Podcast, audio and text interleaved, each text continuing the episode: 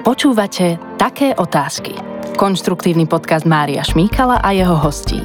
Kladie zaujímavým osobám také otázky, aké ešte nedostali.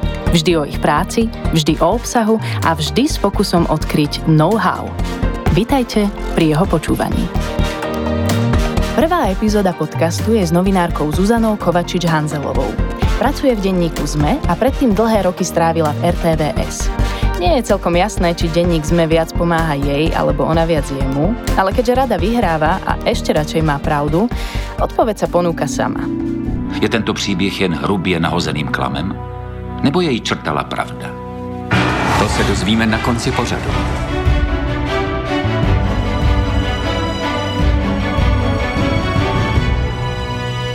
Ahoj Zuzana, vítaj. Ďakujem veľmi pekne za pozvanie. Ahoj. Tento podcast je prirodzeným pokračovaním newslettera Škola nepísania SK, ale keby sa ten projekt volal Škola nepýtania sa, bolo by o čom? Ha, bolo by určite o čom. Áno, e, nepýtať sa e, také tie najjasnejšie otázky, ktoré už niekto 300 krát zodpovedal. To, to by som tak povedala. To sa často stáva študentom, keď napríklad aj so mnou robia rozhovor, že všetci začnú rovnakou otázkou, ako si sa dostala k novinárčine. Tak toto neodporúčam. Uh-huh. Čiže ty také otázky už nekladieš, ale niekedy si ich kladla aj ty, hej?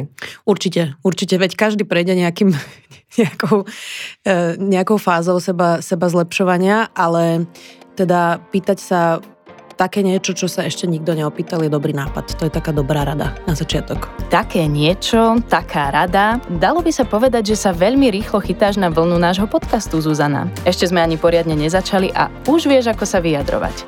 Sú však podľa teba aj také otázky, na ktoré by sa novinári alebo moderátori pýtať nemali? E, myslím si, že sú. Um, ja medzi ne radím napríklad otázky sexuálnej orientácie, alebo považujem aj mm, vieru napríklad za takú nejakú súkromnú vec, hoci ak to vstupuje do politiky, tak to je na niečo, na čo sa človek pýta, ale závisí teda od kontextu, ale také tie intimné, súkromné záležitosti, pokiaľ nemajú nejaký presah do spoločenského diania, napríklad, že ja neviem, Bill Clinton mal proste stážistku Moniku Levinsky a bola tam afera, e, tak by som sa nepýtala na takéto intimné veci.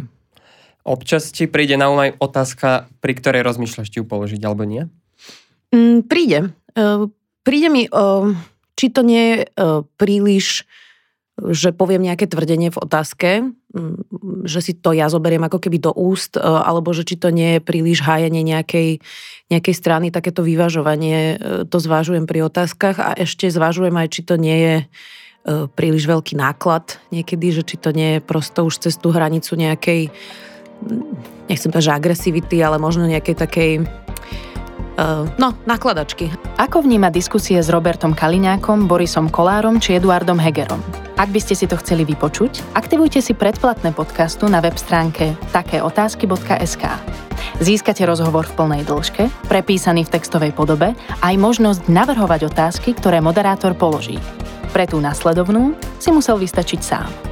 Si niekedy s výsledkom aj nespokojná? Je strašne, jasné, veľakrát. E, ja som teda človek, ktorý sa nejak extra nebyčuje tým. E, akože poviem si, že OK, toto nevyšlo a idem ďalej a poučím sa z toho, čiže nie je to tak, že by som akože teraz 3 dní chodila s hlavou smutku, že to, toto, toto nebolo dobré. Uh, ale ja dokonca vždy tie rozhovory aj počúvam, pretože ja z nich píšem aj tie titulky a texty, čiže ja bezprostredne po tom rozhovore ten rozhovor ešte znova počujem. Uh, a keď to počúvaš, tak presne už vieš, čo by si ako keby urobil inak, alebo čo si mohol urobiť inak, čo si sa mal ešte dopýtať, čo si sa nedopýtal.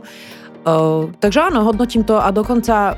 Dokonca ju hodnotí aj jej muž, moderátor Michal Kovačič, ktorý si rozhovory často vypočuje a povie svoje postrehy. Bežne si vystačí s pár vetami, ale rozhovory so Štefanom Harabinom a Jozefom Pročkom by sa dali analyzovať dlhé dni. Keby dnes mala vzniknúť učebnica o robení rozhovorov, stačilo by spísať myšlienkové pochody oboch hostí a moderátorky. Každý menil stratégiu za pochodu a v niektorých momentoch Vyzerala ich diskusia ako šachová partia z prvého dielu Harryho Pottera. Vyhral ten, kto bol ochotný obetovať sa. Čo ste žili v roku 2013? To vyzerá, že ste žili z tisíc eur celý rok. Ja vám nemám čo vysvetľovať. To vychádza na 166 eur mesačne. Ale veď sa vy, vy sa pýtajte pani Bajankovej, ako mohla odobriť toto majetkové priznanie, keď Pán som toho... čiže z čoho ste žili Ešte v roku raz vám hovorím, že tu sú povytrhované veci. Pani Bajanková asi nevie, z čoho ste žili v roku 2013. No ale ona kontrolovala moje majetkové Ale ja sa pýtam, z čoho ste žili, nie na pani e, Bajankovú. E, z môjho platu. No ale vy ste ho celý ušetrili. Ale vy tu máte vytrhnuté veci z kontextu, veď tam sú zamlčané údaje. No veď mi povedzte, preto sa vás Ale pýtam, keď viete, sme niečo Čo ja mám zamlčali. hovoriť? Vy viete, koľkokrát ste sa v roku 2013 cez noc milovali? Pán Harabin, asi Počkajte, nebudeme no, porovnávať no, majetkové ako- pomery. Vy, vy viete, koľko s mojim sexuálnym životom, Počkajte, naozaj. no ale tak ako, koľkokrát ste večerali? No, don't move! Don't forget, we're still playing. Ja som robil dlhé roky v médiách. Dlhé roky sme spolupracovali s spravodajstvom. a Všade je to spravodajstvo rovnaké, všade. To, médiá sú veľmi, naozaj veľmi mienkotvorné, veľmi silné mienkotvorné, preto si oligarchovia, aj, aj vy preto máte vo svojom portfóliu človeka, ktorý si ho kúpil preto, lebo si ho preto kúpil, aby ovplyvňoval médiá. Ktorý teraz konkrétne? Vy dobre viete, o kom Ktorý, hovorím? povedzte mi. Vy dobre viete, o kom Povedzte mi, ktorý, veď. Aký je problém? A, a vy Teraz dobre... myslíte Georgia Sorosa? Checkmate. A, áno, George Soros. Ten si myslíte, že si kúpil denník SME, aby ovplyvňoval obsah denníka SME? Každý si kúpi, každý Viete, z majiteľov... fond, kto, do ktorého on iba investoval prvé Ale- peniaze, už s ním nič nemá. A že to je teda A e, menšinový podiel, pán ka- Pračko? Prepačte, ja myslím, je, vie- viete, Ja len, aby sme to nekúpil nešírili ako konšpiráciu o Šorošovi, ktorý Ale ja, ja, ja som vôbec nemyslel Šoroša. Som vôbec teraz ste povedali áno, keď som povedala Šoroš. Áno, tak áno, tak Šoroša. Tak áno či nie, Šoroša? Áno či nie? To som ťa tak čiastočne obdivoval, že asi nejakú kondíciu máš konkrétne pri rozhovoroch so Štefanom Harabinom a Jozefom Pročkom. Tie rozhovory sa stali takmer kultovými. Na YouTube má jeden 282 tisíc videní, Áno, druhý ktorý? 123 tisíc. Harabin má Štefan- 280? Tak, Mhm, už sa blíži k 300. Tie, ti- tie ti dali zabrať? Vieš čo, tie mi dali zabrať, ale úplne z iných dôvodov. Akože to obidva boli proste nechutné a nepríjemné. Tak um, že, um, ja to stále uh, hovorím aj, aj, aj politikom, že mm, pre mňa to nie je osobné nikdy. Uh, a máme ako keby už dosť dobre natrenované, myslím, že všetci, ktorí túto prácu robíme, že nie sme pritom nejako extra emotívni a vieme, že to je nejaká ako keby súčasť práce a aj keď v tom rozhovore na vás niekto akože zautočí, hej, tak to vôbec si to človek neberie osobne, hej, že je to svojím spôsobom taká hra, ako keby, nechcem to povedať, že hra je to politika, ale proste uh, nie, nie je to osobné. Mm, Ale toto bolo proste nechutne osobné a nerobí sa to podľa mňa, hej, že, že uh, my, myslím, že ten Jozef Pročko bol ešte horší ako ten Harabín, hoci mi to ľudia nechcú veriť, lebo on bol prosto agresívny aj pred rozhovorom, aj počas rozhovoru a ešte aj po rozhovore. Um, a um, bol, bol agresívny spôsobom, ktorý bol až neslušný. Aj, tak um, to je také, že Takže ja to vydržím, len, len bolo to nechutné podľa mňa. Do akej miery chceš, aby bolo alebo nebolo cítiť z rozhovoru tvoj názor? Mm, vieš čo, nechcem to robiť uh, a, a dokonca inak niekedy mi ľudia pripisujú názory, ktoré nemám. Lebo si myslia, že tá otázka je môj názor a pritom je to iba otázka ako keby logická nejaké protistrany. Hej. Čiže uh, akože v niektorých, uh, sú niektoré témy, v ktorých som sa rozhodla, že bude jasný môj postoj a to je napríklad pri Rómoch, uh, pri ľuďoch bezdomova uh, a tam ako keby sa neštítim normálne, že, že proste do toho vstúpiť a jasne akože to pomenovať. Napríklad sme mali primátorskú predvolebnú debatu v noclehárni Depol a e, teda ja som začala tú sekciu o ľuďoch bezdomova e, takým ako osobným preslovom na kandidátov, že keď niekto z nich bude neúctivo hovoriť o ľuďoch bezdomova, tak to okamžite zastavím a že, že teda to bude nepriateľné. Čiže to sú také, akože takéto stanoviska mám a som s nimi v pohode. A teraz po tej strelbe na Zamockej som sa rozhodla, že budem takto pristupovať aj ku queer ľuďom, lebo myslím, že sme urobili chybu v tom, že sme to ne, nepovažovali, ako keby, že sme pristúpili na tú hru politikov, že to je nejaká kontroverzná politická téma a pritom je to ľudskoprávna téma, takže to som si tiež tak nejako upravila teraz. Takže v niektorých témach takých ľudskoprávnych alebo hodnotových myslím, že je správne to zastať a potom také, že politické alebo nejaké otiene proste čo mal premiér urobiť a takéto veci, hej, tak to, to myslím si, že ľudia nevedia. Dokonca politici mi každý furt hovorí, že no mňa ste určite nevolili, ale hovoria to všetci, no tak nejak to nevychádza, niekoho som volila. Keď novinár informuje o takýchto témach alebo menšinových, niektoré si spomenula, mm-hmm. mení sa vtedy na aktivistu? To je ťažká otázka. Akože asi mení, len vieš, ja si myslím, že tá novinárčina by nemala byť taká akože bez, bezpohlavná švedské stoly, hej, že sú proste niektoré veci, na ktorých sme sa v tejto hodnotovej demokratickej spoločnosti dohodli medzi nimi sú aj ľudské práva, rovnosť um, a, a prosto um, ja si myslím, že novinár ako keby musí hájiť tieto hodnoty, na ktorých sme sa tu všetci zhodli, hej, demokratické. Ako treba si strážiť tú hranicu, ja ako nebliakam po každom, kto príde do rozhovoru, že, že je rasista. ale, ale teda myslím, že to je správne, že vlastne novinár má hľadať pravdu, nie vyvažovanie. Niekedy sa deje, že novinári nehľadá, ale majú ľudia pocit, že ju má. vlastní. Mm-hmm. Občas sa to deje, minimálne ja mám ten pocit, že názov epizódy podcastu Dobré ráno je vymyslený skôr, ako vznikol rozhovor.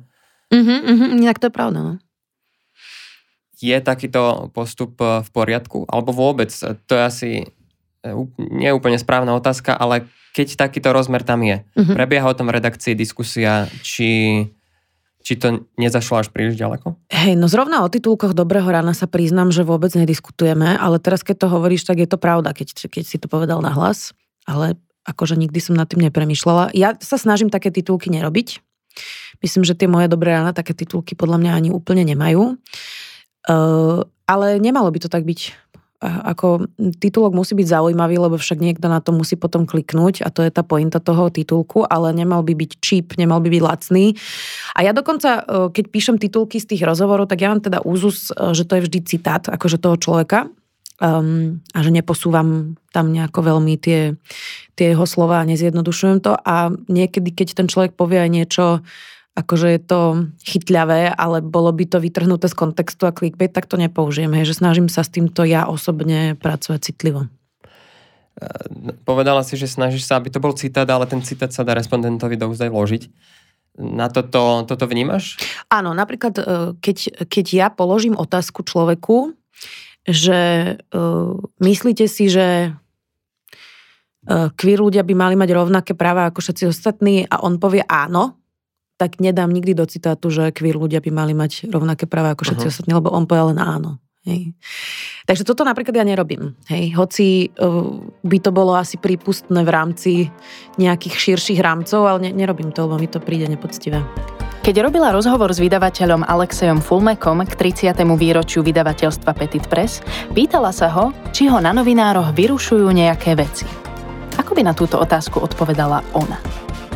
Vyrušujú ma veľmi. V poslednej dobe ma vyrušuje, že aký slovník niektorí komentátori používajú.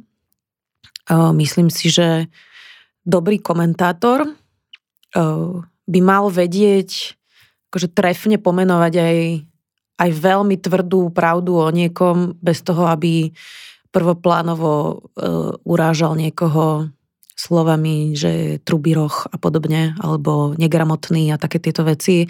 Príde mi to taký level trošku dehumanizácie a vulgarizácie, že, že, že ako keby vyčítame politikom e, tú ich e, ne, nekultúru a sami sa na tom teraz v poslednej dobe podielame, lebo sme sa tak ako keby trošku spustili tá laťka. E, deje sa to hlavne teda posledné roky, lebo to sa veľmi vyostruje tá debata medzi politikmi a tým pádom ako keby sa aj medzi novinármi trochu stalo prípustnejšie e, používať akože tvrdé slova. A mne sa to teda nepáči. Keď som čítal začiatkom tohto roka analýzu, čo nás čaká, alebo teda aké budú trendy, tak e, jeden z bodov bol, že kto sa nevyhraní, tak naozaj už neúspeje. Mm-hmm. Potrebuje to žurnalistika, aby sa vyhraňovala a ako si aj povedala, aby zhrubol slovní komentátorov? No podľa mňa nie. Um, a ja si myslím, že ľudia sú z toho aj unavení a že je to nesprávne. Hej, že, uh, a to, to, tieto trendy boli akože pre politiku? Alebo pre koho? Nie, to bolo všeobecne ako pôsobiť na internete. Aha, takto.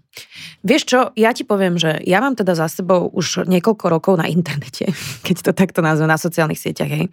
A tiež keď som začínala veľmi mladá, tak som bola taký ako keby trošku radikál a aj na tom Facebooku som mala také statusy e, tiež také, že boli ako keby ľahko agresívne, hej, že aby to zaujalo.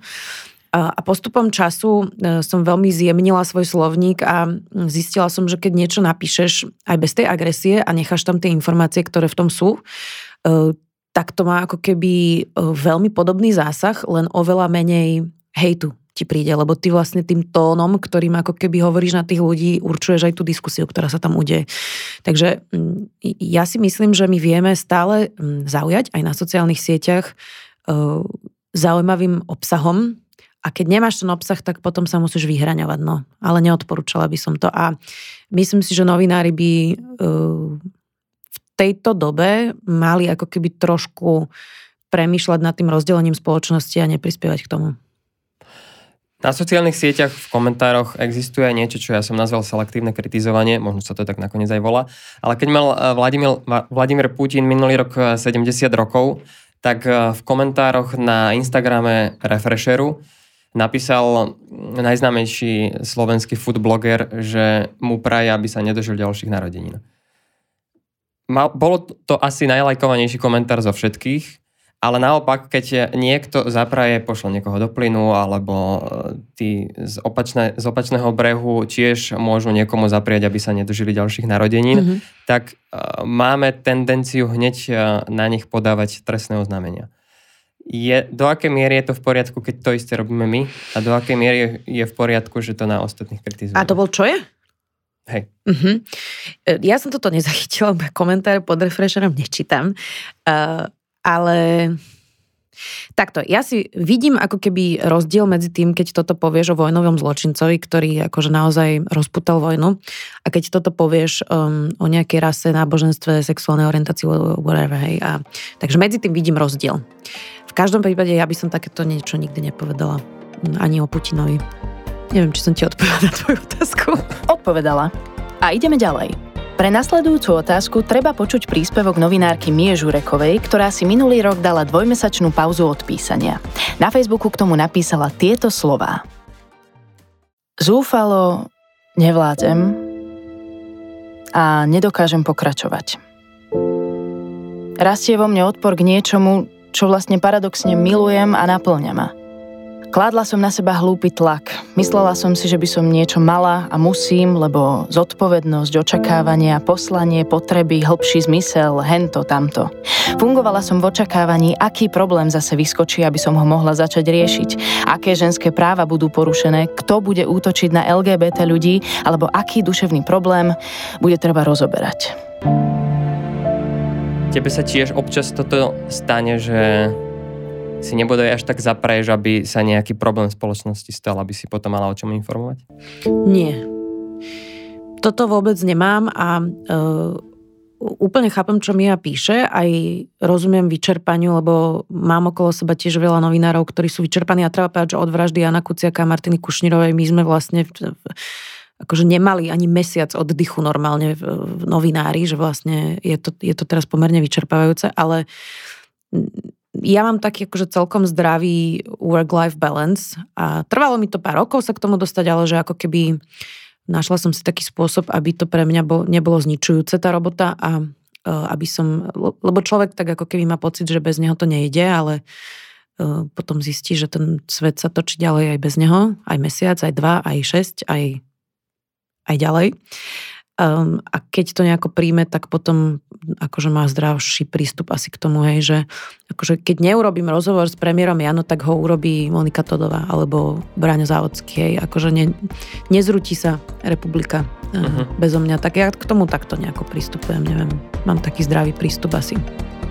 Toto bola skrátená verzia viac ako 45-minútového rozhovoru so Zuzanou Kovačič-Hanzelovou. Aké sú výzvy súčasnej žurnalistiky? Čo by mohlo pomôcť štandardným médiám? Alebo ako si Zuzana buduje svoju osobnú značku? Ak si to chcete vypočuť alebo prečítať celé, navštívte web stránku takéotázky.sk a aktivujte si predplatné podcastu. Tiež budeme radi, ak nám dáte odber a ohodnotíte nás. Ďakujeme. Moderoval a písal Mário Šmíkal, komentovala Alexandra Lukáčová, prepisovala Katarína Binzerová, vizuálnu identitu vytvoril Michal Slovák a o strich, zvukovú grafiku a produkciu sa postaralo Štúdio Fruits. Podcast Také otázky vám prináša také dobré štúdio. S novou epizódou tu budeme o dva týždne, dovtedy prajeme pokojné dni.